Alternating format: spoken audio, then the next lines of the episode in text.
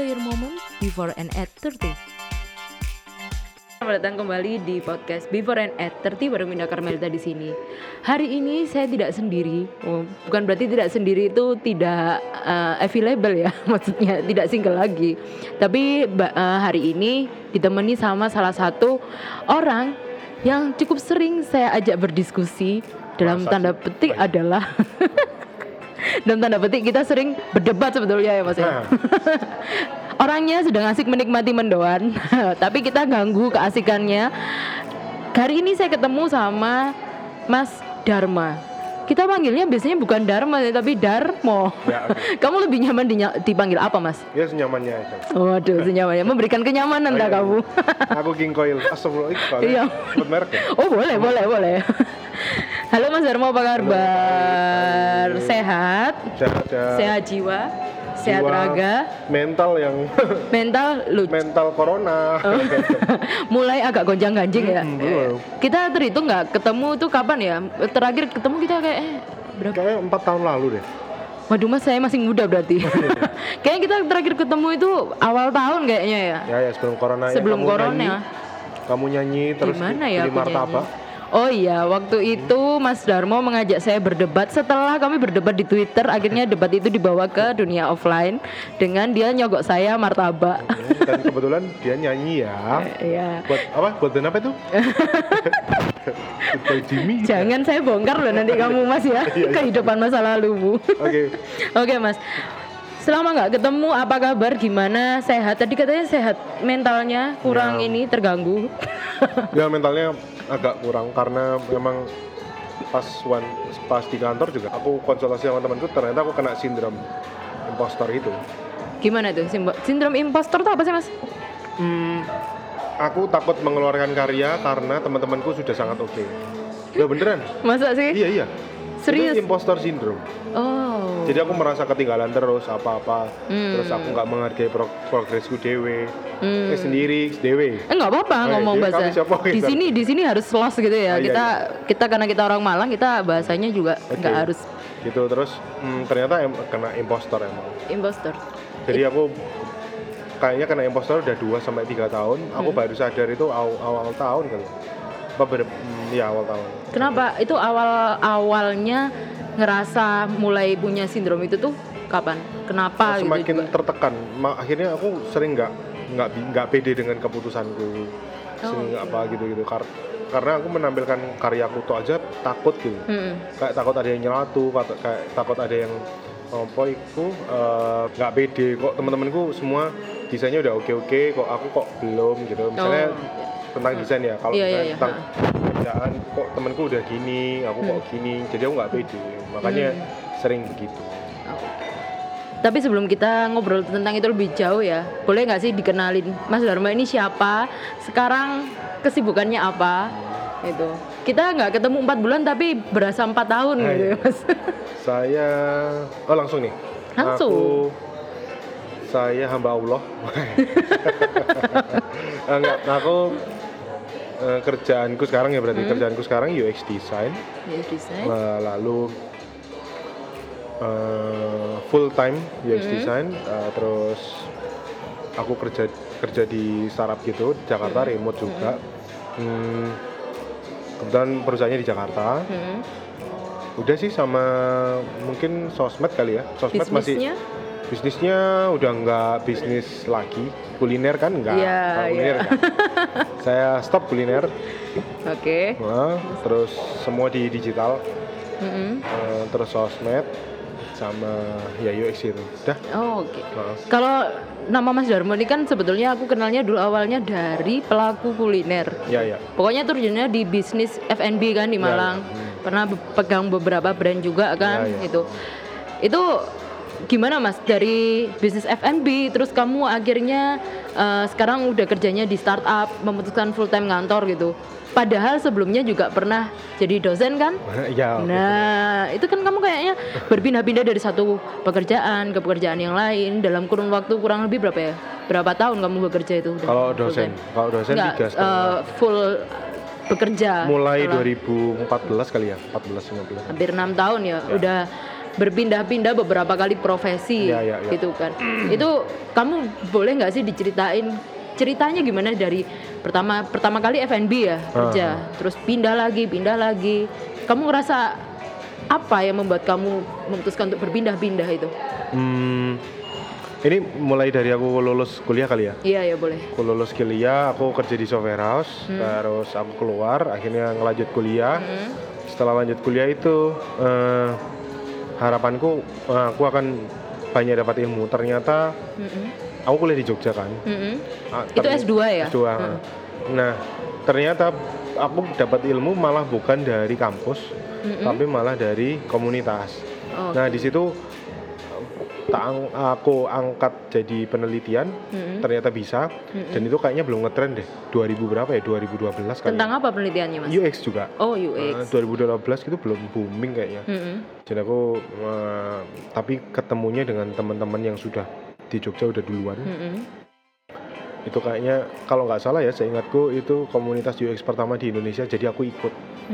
Ter- ternyata di Jogja aku ikut. Akhirnya kok aku pernah melakukan ini di di waktu aku kerja pas setelah lulus S1 yang software itu.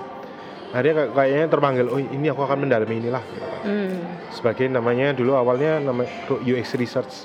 Jadi kan aku researcher kan. Oh, oh, oh. Karena kalau kalau S2 kan rata- rata-rata lebih kuat di riset kan sebenarnya. Ya udah aku masuk UX research. Mm-mm.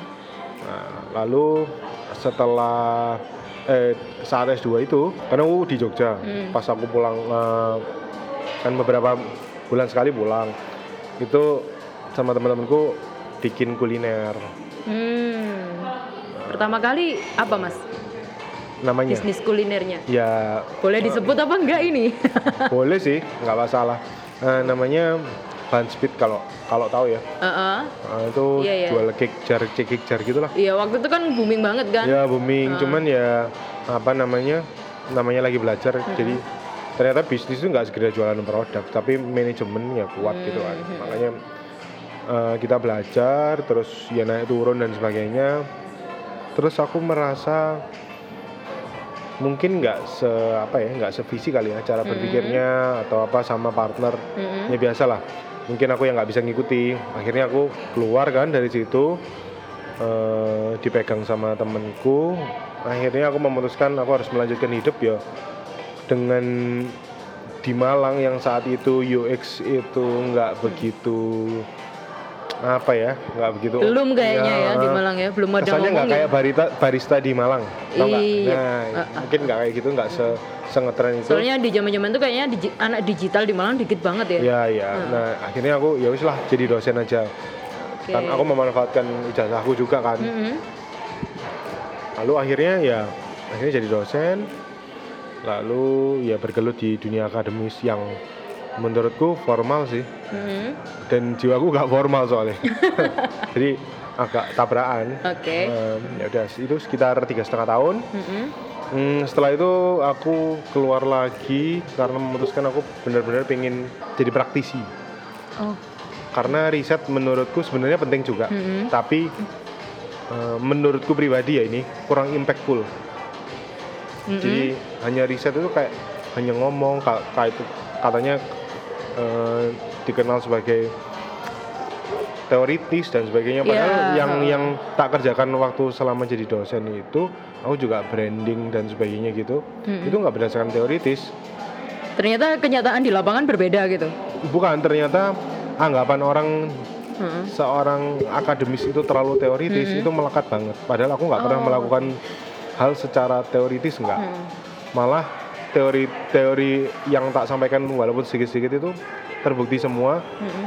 tapi orang nggak sadar gitu ya kali ya Hmm. nah kan biasanya orang sekarang kebanyakan learning by doing Iya. nah waktu tak kasih teori itu mereka mungkin belum sadar ketika udah sampai di di problemnya oh iya harusnya gini ya kemarin gitu jadi ada baik buruknya sih Hmm. Lalu kalau misalnya jadi dosen dan periset, Mm-mm. Itu jeleknya ketakutannya tinggi. Ketakutan tentang? Kalau riset itu kan kita harus memvalidasi sesuatu Iya, dulu, betul. Ah. bukan melangkah dulu. Nah itu, Oh. jadi pikirannya itu jadi, oh nanti aku tahu Sistem nanti akan- berpikirnya, Ha, sistem maksudnya berpikirnya. ya, iya, Aku ha. nanti akan begini, ini pasti gagal kalau begini, ini kalau nggak punya pasar gimana? Hmm. Jadi ke- ke apa ya ketakutannya bukan ketakutan apa ya keraguan-raguannya Iya, itu bener. tinggi ya dan yang dipikir banyak banget. Hmm. itu ca- lumayan capek sih. Tapi kalau misalnya nothing tulus gitu ya langsung sikat gitu kan aja. apa kalau nggak bisa belajar? Kalau apa gini kalau apa gitu. Kan lebih nggak buang waktu kali ya. Mhm. Nah, Terus habis dari situ? Bisa di dosen aku sempet kita satu bidang. Di- Satu bidang engkel-engkelan, iya, ya. Eh, di sosial media ya. Aku Mhm, megang mhm. beberapa brand itu. Iya Hmm, brand itu brand freelance waktu itu ya Mas ya? Hmm, Full time atau freelance tuh kita bilang? freel- Freelance. freelance yang full time kali ya? Iya, freelance secara di atas ya eh, kontrak. iya satu tahun kali ya. Hampir satu tahun kali ya. Eh, terus itu kan itu pertama kali nyoba remote. Mhm. jadi brandnya dari Jakarta kan? Mungkin udah tahu juga kan brandnya.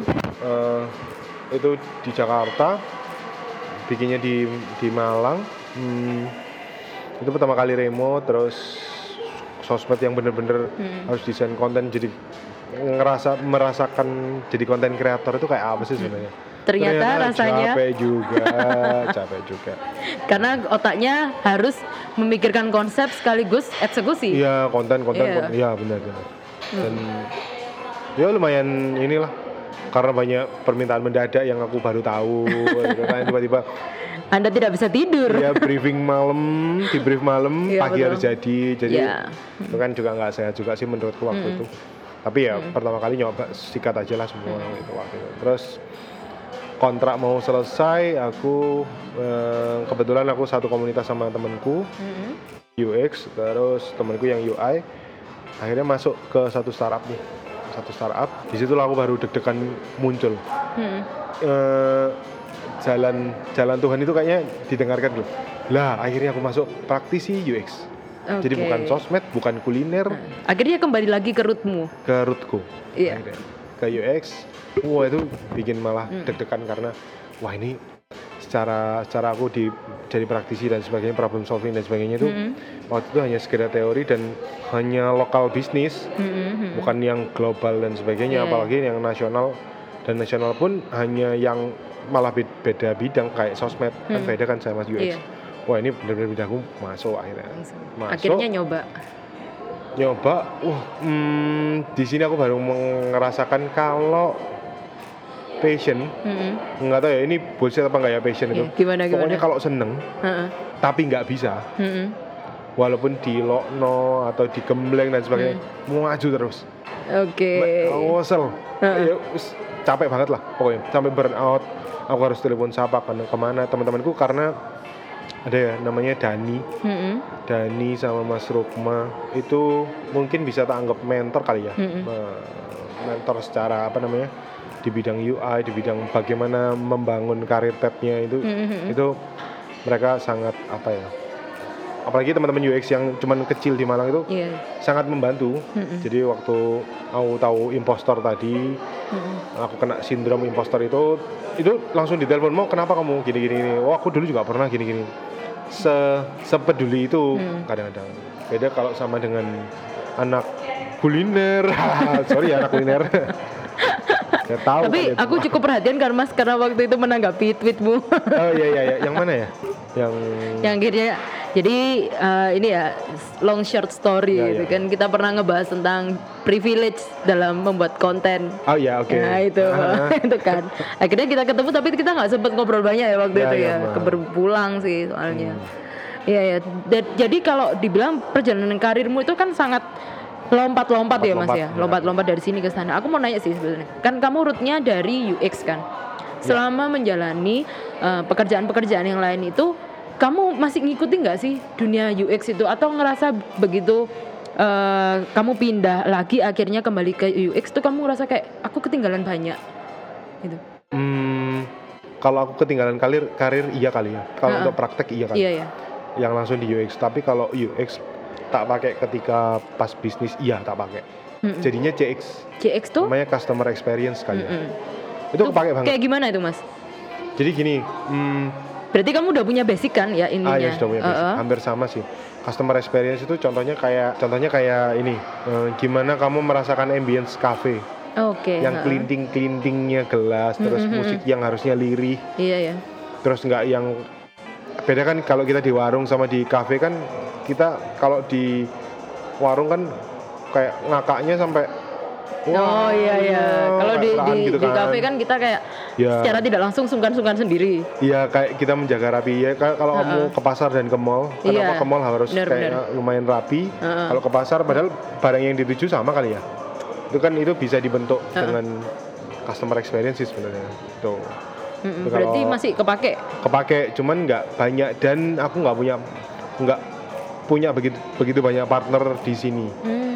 hmm. karena ngerti sendiri kan kuliner di Malang yang anak-anak muda itu kolotnya minta ampun Ah, sorry ya teman-teman Nggak apa-apa, nggak apa-apa. lanjut, Apa, lanjut, soalnya- lanjut. Soalnya maksudku ketika aku belajar gitu, ah ini ini ada sharing aja jelekku. Iya. Ketika aku belajar CX, Mm-mm. eh, yang lain kan nggak tahu nih. Mm-mm. Nah, yang lain aku anggap tahu karena aku merasa, Oke. lah itu bidang yang biasa aja gitu loh, nggak nggak spesial. Masuk gitu aja nggak tahu sih gitu.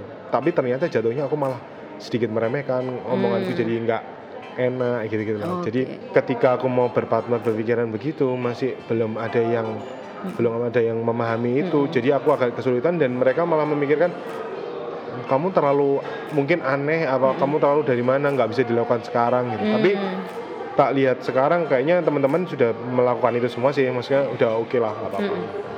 dan aku ya itu akhirnya tidak memutuskan di situ dan memutuskan karir untuk di UX itu apa ya memang biasanya tujuan itu nggak berjalan mulus sekali ya Oh iya, sih. ada ya Mungkin kamu dibelok-belokkan dulu sampai Iya. akhirnya ketemu ke sini gitu. cuman masalahnya aku satu route jadi kayaknya Hmm. dulu aku dosen IT Iya iya. IT semua digital terus UX itu bisa di kuliner aku tidak concern terlalu concern di kulinernya tapi di UX dan CX nya jadi semua tak masukkan ke situ eh, fake it till you make it kali ya.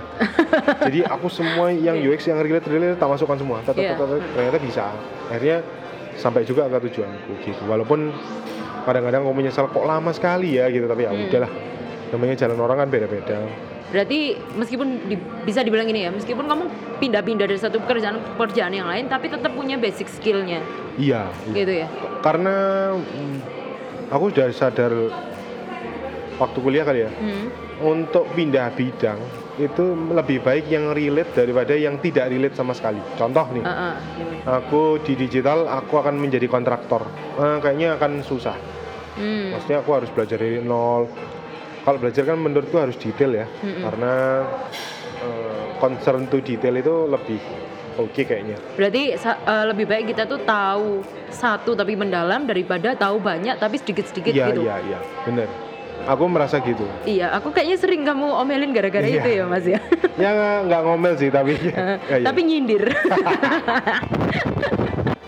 Terus dari banyak bidang pekerjaan yang sudah kamu lakukan, kamu ngerasa yang paling kamu happy kerja di situ. Itu terlepas dari teman kerja nggak enak loh ya. Ini dari Iya, iya. faktor internal sendiri. Yang ngerasa kamu ngerasa happy dan di situ kamu eh, belajar banyak banget UX. hal yang belum pernah kamu tahu. UX Ini yang di pekerjaan hari ini berarti. Iya, pekerjaan hari ini sama yang aku pelajarin saat itu. Jadi aku percaya kayak kalau aku mau punya satu tujuan, Hmm. itu temanku pasti ke filter, Oh, oke. gitu. Jadi Nice. Bener tuh. ya, Heeh. jadi kayak misalnya aku belum di di startup ini ya, itu aku sudah menemukan teman-teman UX dan UI Mm-mm. yang aku banyak belajar juga ngobrol dulu. Oh sudut pandangnya gini toh harusnya. Oh ini gini toh. Oh gini. Terus ketika di kuliner, oh kuliner itu begini toh, begini Hmm, toh. hmm. Aku harus tiba-tiba ke filter sendiri. Oke, berarti Ah. emang faktor gimana kita bergaul itu juga membentuk pola pikir banget ya? Iya, iya, benar. Kar- apalagi menentukan satu bidang. Mm-mm. Menurutku semua bidang nggak ada jeleknya ya, Mm-mm. yang positif. Tapi ketika sudah menentukan, kayak pendekatan pembawaan diri kita tuh ke mana itu kayak ngikut gitu. Iya. Oh, temennya akan digital ya sudah. Ha-ha. Aku nggak punya temen yang kontraktor apa itu mungkin nggak tahu ya. Iya, iya. Atau aku punya temen yang apa ya pilot gitu kan nggak Hmm. punya. Mungkin Maksudnya- karena eh, kita tuh ngerasa nyaman di situ, Mas. ngerasa nyaman ngobrolnya. Jadi secara tidak langsung kita akan ngefilter itu sendiri. bisa jadi ya Heeh, maksudnya nyaman kali ngobrol tuh kita nggak harus sama ya obrolan Ah. gitu. Kayak kita kan sering kayak berdebat ya. gitu kan. Ah. Tapi meskipun kita berdebat tapi juga nggak pernah akhirnya musuhan kan. iya Meskipun Ya. pasti dalam hatimu kamu ingin memusuhi aku. Oh, enggak sih, aku enggak. Jadi yo. enggak. Enggak, sini sebenarnya bukan menurutku debat itu kalau tidak dengan toxic things Mm-mm. menurutku oke. Tidak dengan perasaan ya. Dengan perasaan biasanya tetap sih, maksudnya kayak loh kok pikirannya gini sih gitu kan nggak apa-apa. Cuman cara kita uh, apa ya? respons kita itu loh misalnya aku Iya, nggak iya. setuju sama kamu terus aku ngatain kamu misalnya dengan hal-hal yang tidak sesuai konteks misalnya Ah, wah betul. bodoh kan nggak mungkin Iya, iya. Ha-ha. mendingan nggak gitu sudut pandangku begini itu Nah, lebih mm-mm. lebih apa ya Berargumen itu kayaknya kita. oh, aku nggak begitu suka yang mungkin toksik kali ya Hmm. Iya lama semua orang nggak suka yang toksik. soalnya ada yang bener-bener nyaman maksudnya masih masih oh ini loh kayak misalnya bergosip Heeh. terus menyindir-nyindir orang di belakangnya untuk dijadikan bahan Gibah. mm, iya, bahan obrolan gitu kan kan nggak nggak maksudku nggak nggak oke juga kan. Iya sih. kayak nggak akan dapat apa-apa Jadi emang juga aku juga ngerasa gitu sih. Jadi kayak misalnya kita ketika kita nyaman ngobrol sama satu orang bukan berarti kita harus satu-satu pikiran terus sama Ya, dia. ya, ya. Tapi nggak satu pikiran pun nggak masalah gitu. Selama kita masih bisa berargumen gitu. Hmm. Iya, iya. Bukan berarti ketika misalnya aku nggak setuju sama Mas, terus akhirnya aku nggak mau berteman lagi, iya, iya. terus akhirnya walk out gitu. Ah, ya.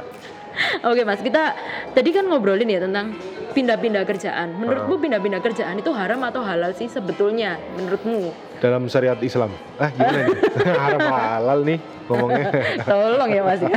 Enggak kalau misalnya eh, pengalamanku aja ya Iya. aku nggak bisa memutuskan itu haram halal atau baik buruk Da- di dari sudut pandangmu dari sudut pandang eh, boleh jika tidak boleh jika misalnya kayak gitulah. Eh, tadi kan aku bilang kalau misalnya aku tuh udah menentukan kepingin di sini dan bidangku ini gitu kan?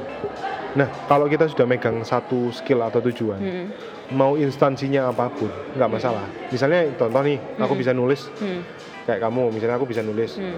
aku pindah misalnya mau ke ke apa ke Mendagri kayak atau mau ke BUMN atau mau ke startup atau apa bidangku tetap itu tapi kan studi kasusku yang berbeda-beda kan Hmm. tapi skillnya sama Oke. itu lebih nggak begitu berat daripada yang ganti-ganti job tak. Karena mungkin adaptasinya ya. ya misalnya tiba-tiba aku jadi announcer waduh mau Waduh, jadi apa radio itu Gitu kan. pasti penuh dengan penuh dengan.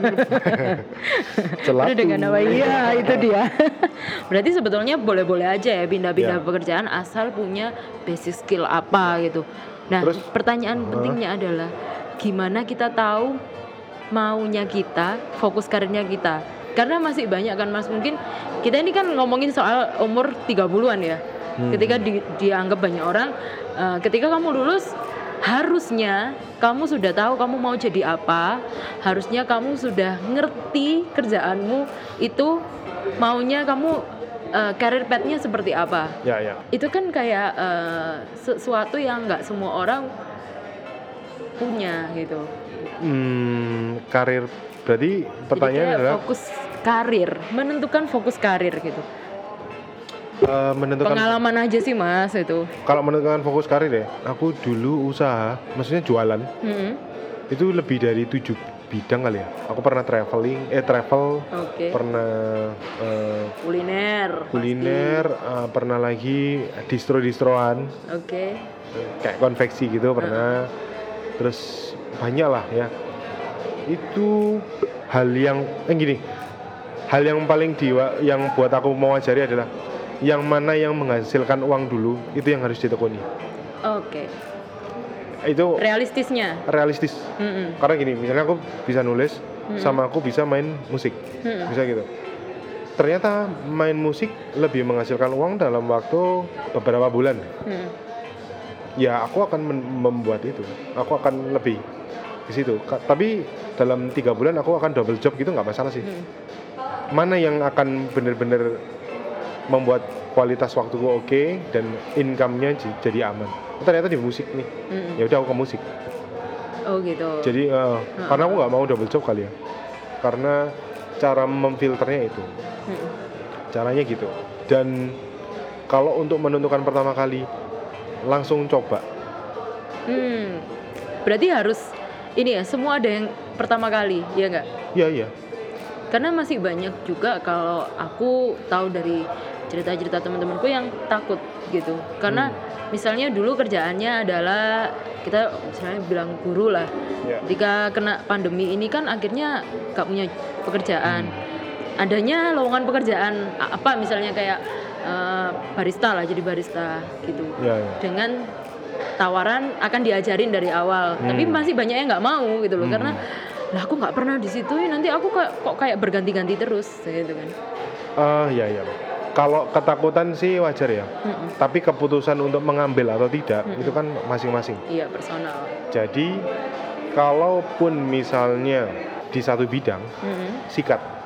Kalau enggak pun eh, dan masih merasa sanggup, ya silakan. Mm-mm. Karena kalau aku Mm-mm. jujur kalau aku enggak enggak berani resiko yang itu, tapi aku lebih berani resiko tantangan yang baru, tapi di bidang yang sama. Oh oke, Iya iya. iya. Jadi skopnya yang ter- membesar, Mm-mm. bukan bidangnya yang membesar. Mm-mm. Itu. Jadi itu yang tak lakukan karena aku benar-benar memfilter. Dan ini perlu digarisbawahi jangan jangan takut gaji kecil kali ya. Nah itu gimana mas? Kan kalau misalnya kita pindah pekerjaan kita pasti akan menghadapi gaji eh, yang harus yang ditawar. Kan? Apalagi yang bidangnya beda loh ya. Hmm. Gitu. Ya kalau bidangnya beda, Mm-mm. ya nggak apa, ya wajar kalau kecil. Mm-mm. Kalau besar itu yang curiga. Oke. Iya Kalau bidangnya sama, tapi lompat, eh, maksudnya pindah ke ke ins- instansi lainnya, Mm-mm. harusnya bergeningmu tinggi. Tapi kalau kamu bidangnya berbeda, ya harus dari bawah dong. Oh, iya Wajar benar, kan? Wajar Logis banget. kan? Heeh, Iya. Logis, logis. Gitu. Tapi makanya aku pengen tetap di satu bidang karena itu. Aku kalau boleh cerita nih ya, jadi Hmm. sempet ada juga yang bilang aku dianggapnya kayak ganti-ganti kerjaan Hmm. dari content writer, terus eh, sosial media dulu pernah jadi sosmed manager juga kan. Terus Oke. pindah lagi jadi Di mana? penulis lagi. Kok Oh, iya, iya. ketawa kita ketawa gitu sih mas? Oh iya iya, Lah, kan aku yang harusnya ketawa gitu kok Iya, kamu ikut ikut. aku ya gitu. Terus sekarang content writer lagi masih ng- ngurusin sosmed Iya, gitu. iya. Terus sempat jadi script writer, copywriter. Itu sempat juga banyak yang kayak anak ini nggak fokus gitu. Gitu pernah. Ah. Tapi mungkin nyambung ya omongan dari Mas Darmo ya kalau sebetulnya apa yang aku kerjakan itu masih satu urut Ya ya. masih di bidang kepenulisan Iya. gitu. Cuman aku dulu ingat pernah ngobrol sama kamu kan kita kayak Hmm. Mas aku pingin ini pingin itu akhirnya kamu bilang kamu tentukan kamu pengen dikenalnya sebagai apa Iya, iya. siapa Hmm. itu kan Hmm. kalau emang writer berarti turunannya writer kan banyak Ya ya. kita jadi penulis cerpen, telah jadi Iya, iya.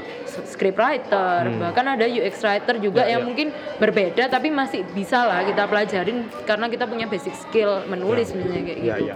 Itu sih jadi kayak memang eh, kita harus nemuin satu apa yang kita Iya. pengen gitu kan. Lebih enteng sih menurutku ya. Hmm. Lebih enteng daripada juggling juggling apa ya? Juggling tas kali ya. Hmm. Eh, juggling bidang kan. Mm-mm. Jadi beda beda beda bidang itu kan capek. Iya, ada orang yang benar-benar strong kayak Rizal nih. Hmm, Rizal kan strong banget dia dulunya di tambang, di lapangan, terus Wow. pindah ke apa eh, ke Surabaya, ke mana? Kantoran. Ke kantoran dia. Kantor tambang tapi. Oh enggak. Enggak, Oh iya. beda. Oh. Ya di bidangnya udah beda dia. Terus sekarang jadi MD. Nah, itu kan Oh, strong iya. banget kan. Ah. Karena nggak semua orang bisa strong itu. Hmm. Mungkin kalau aku sudah mentalnya sudah eh, lemes kayak mendoan. Mungkin ini ya. Kalau aku memang orangnya yang nggak bisa kalau nggak fokus itu nggak nggak dalam gitu kali ya. Jadi kalau orang yang memang gampang adaptasi dengan bidang-bidang lain mungkin bisa Hmm. kayak gitu. Kalau aku kan ini tentang share tentang aku kan. Iya. Aku malah kepingin malah kepingin banyak hal dulu. Hmm. Tapi kan akhirnya oh aku inilah ternyata ini ya gitu loh. Berarti Ya. pernah sem- ini ya sempat menjadi orang yang banyak pinginnya. Oh sempat. Hmm. Lalu aku tutup akses untuk melihat orang ke melihat ke orang-orang lain. Kita hold dulu ya, nanti Oke. kita sambung lagi. Oke. Oke. Ini kita ngebahas apa sih? Tahu. Abis ini kayak aku bikin podcast ya curhat tuh. Eh salah. Gak jadi, gak jadi. Tekanan berat apa tuh? Kangen berat, Kangen berat. berat. Only on Bingkai Suara. karena poin ini sebenarnya poin-poin kecil yang kadang-kadang orang nggak nggak memperhatikan gitu komunikasi dengan orang lain dan kita punya misi bersama.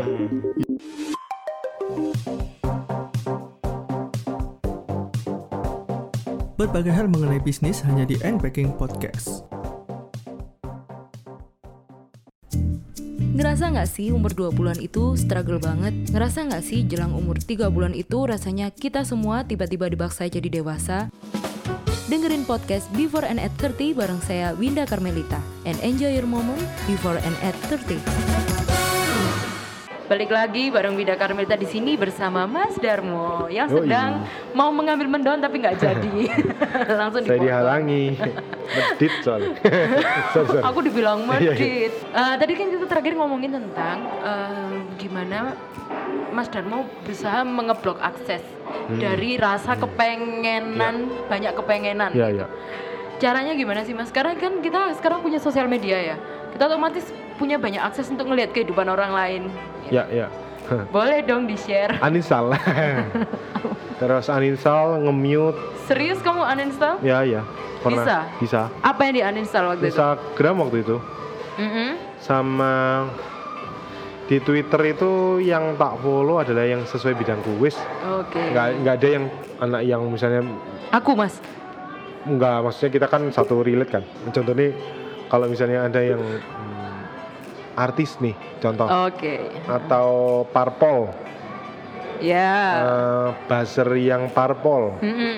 eh, berita Indonesia nggak mau udah nggak aku nggak nggak follow itu sama sekali Bisa ya kamu hidup tanpa memfollow apa yang lagi trending di sosial media? lah orang desa aja bisa loh tanpa sosmed maksudku hidup gitu loh Iya sih. Maksudnya kan kar- karena kita awalnya sudah punya kebiasaan, sudah membangun kebiasaan itu gitu. Mas. Hmm. Ya makanya karena membangun kebiasaan Hmm. harusnya di UX kan ada membangun kebiasaan kan. Ya. How to build Hmm. a behavior for apps kan. Mm-mm. Harusnya aku bisa membangun kebiasaan baru sih sebenarnya. Makanya itu aku nyoba. "Ah, kenapa sih kalau aku ketinggalan eh, berita kan nggak apa-apa. Terus ngetes aku. Jadi aku hmm, orangnya iseng kali ya aku. Jadi lainnya ngobrol apa aku nggak nyambung itu ya ya santai aja ya nggak apa-apa. Oh gitu ya. Soalnya iya. kenapa harus relate gitu? Kalau nggak tahu pun aku tanya juga nggak apa-apa kan? Kamu berusaha untuk memfilter dan merelatekan apa yang memang sedang kamu ingin tekuni. Iya iya benar. Dan it works or not. It works karena lawan terbesar kita adalah waktu sebenarnya. Wah, gimana tuh? Kok sangat dalam tuh Ben? Iya soalnya kalau misalnya kita semua kita mau terlihat nyambung, Mhm. terus mau bergaul dengan banyak orang yang berbeda bidang, yang biar relate dan kita ingin menyambung-nyambungkan dengan itu ya habis waktu kita. Iya Tapi kalau misalnya kumpul-kumpul doang atau cuma nongkrong, ya nggak apa-apa. Nggak usah pilih-pilih teman yang begitu juga nggak apa-apa. Cuman nggak usah terlalu into deep sama beberapa orang yang tidak relate apa. Kalau misalnya toksik ya tinggal aja lah. Itu salah satu penting ya kalau toxic tinggal aja. Hmm. Soalnya memang harus ditinggal karena ya waktu tadi sih. Berarti Untuk- emang semua filternya dari diri kita sendiri ya sebetulnya Iya, bukan benar, benar. bukan dari sosmed juga gitu benar ya. benar ya. Cuman sosmed adalah pendukung. Iya. hmm. Terus sekarang nggak gampang ke trigger ini ya kali misalnya ada konten-konten viral yang itu kayaknya nggak nggak gampang ke trigger gitu loh. Jadi lebih enak kali. ya. Maksudnya lebih tenang lah. Hmm. Apa yang kita baca itu yang kita oh ini loh asik gitu. Iya sih apalagi kalau sekarang kan masih corona ini masih benar-benar Hmm. gencar gitu kan ngelihat di sosmed itu kayaknya semua orang punya pendapat gitu kan. Ya ya ya. Saya pun juga sering kayak ke-trigger gitu. Tapi Ah. ke-triggernya lebih ke hal sepele sih kayak Hmm. waduh ini typo gitu. Kamu Ah. tahu kan aku grammar Nazi. Iya, iya, iya. Tapi emang sih ngerasa kayak itu sebuah apa ya pemicu. Jadi kita kayak gampang kesel. Ya ya. terus Aku- ngerasa juga sempet sih aku ngerasa kalau aku nggak buka Instagram aku tuh nggak tahu temanku lagi ngapain Hmm. gitu itu itu itu nyata banget loh ya Hmm. nampaknya akhirnya sempet awal-awal corona itu aku ngera- ngerasa untuk aku nggak perlu lihat Instagram. Karena aku mu- lebih mudah trigger lihat visual ya. Ya ya. Dan itu memang cukup berhasil sampai hari ini sih mas. Ya ya kalau nggak cuman buat share-share konten apa Ya. yang aku kerjain gitu aku jarang ngeliatin Instagram bahkan sampai turun loh itu time spendku oh tapi setiap aku lihat Instagram kamu ini ya omonganmu bermanfaat sekali po diundang IG live gitu ya. Wah keren keren ya itu itu lumayan sih. Dari IG Live aku belajar untuk tidak usah make upan karena ada filter. Manfaat sekali ya oke ya. saya filteran juga nggak oke kayaknya. Ya. Karena emang bener sih mas ke trigger itu loh yang paling nggak enak. Ya ya benar aku melatih untuk tidak ke trigger soalnya dulu itu ya eh, cerita dikit ya setiap ada yang misalnya kayak kamu nggak fokus gitu. Aku berusaha ngasih tahu gini gini ini terus kuliner misalnya ini marketingnya nggak gini gini gini gini. aku merasa ke trigger yang oh enggak harusnya gini loh Iya, gini gini. Tapi sekarang kalau ditanyain ah gimana marketingnya ini? Nah, ya gitu-gitu aja lah. Mak lebih apa ya?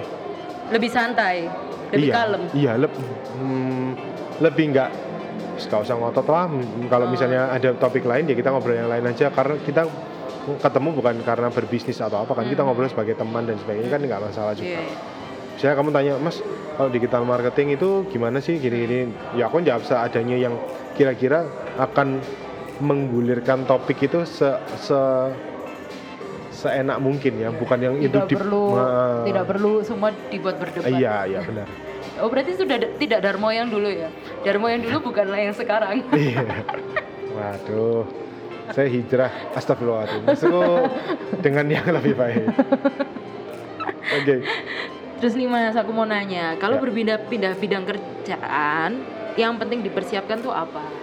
Apalagi kan sekarang Bidang eh, kerja sudah apa?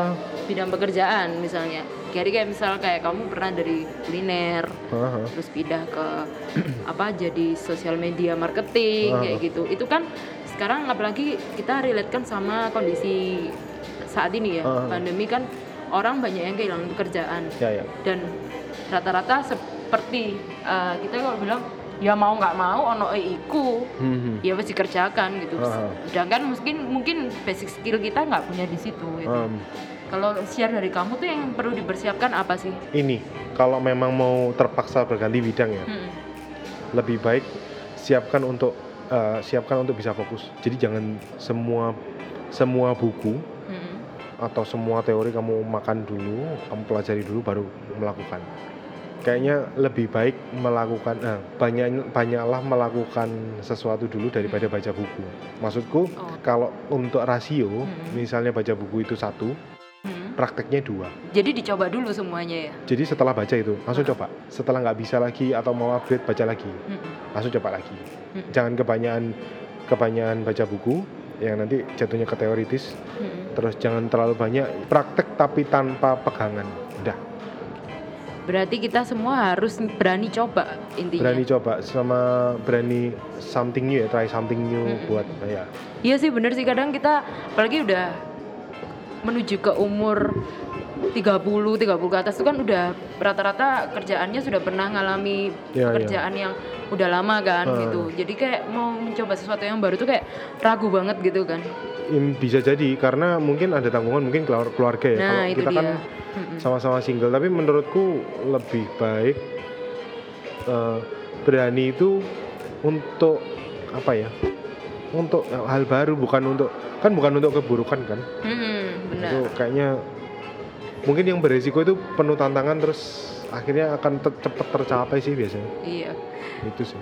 Oke, kalau gitu eh, intinya dari obrolan kali ini adalah kita nggak perlu takut nyoba ya, tapi paling nggak kita harus punya basic skillnya apa, iya betul nggak sih? ya benar benar Oke, thank you Mas Darmo Oke. sudah menikmati mendoan di sini, sudah mau direpoti. Nanti kita bakal ngobrol-ngobrol lagi di eh, podcast yang selanjutnya bareng Mas Darmo karena masih banyak hal yang bisa kita gali dari Mas Darmo selain ngobrolin tentang karir. oke Enjoy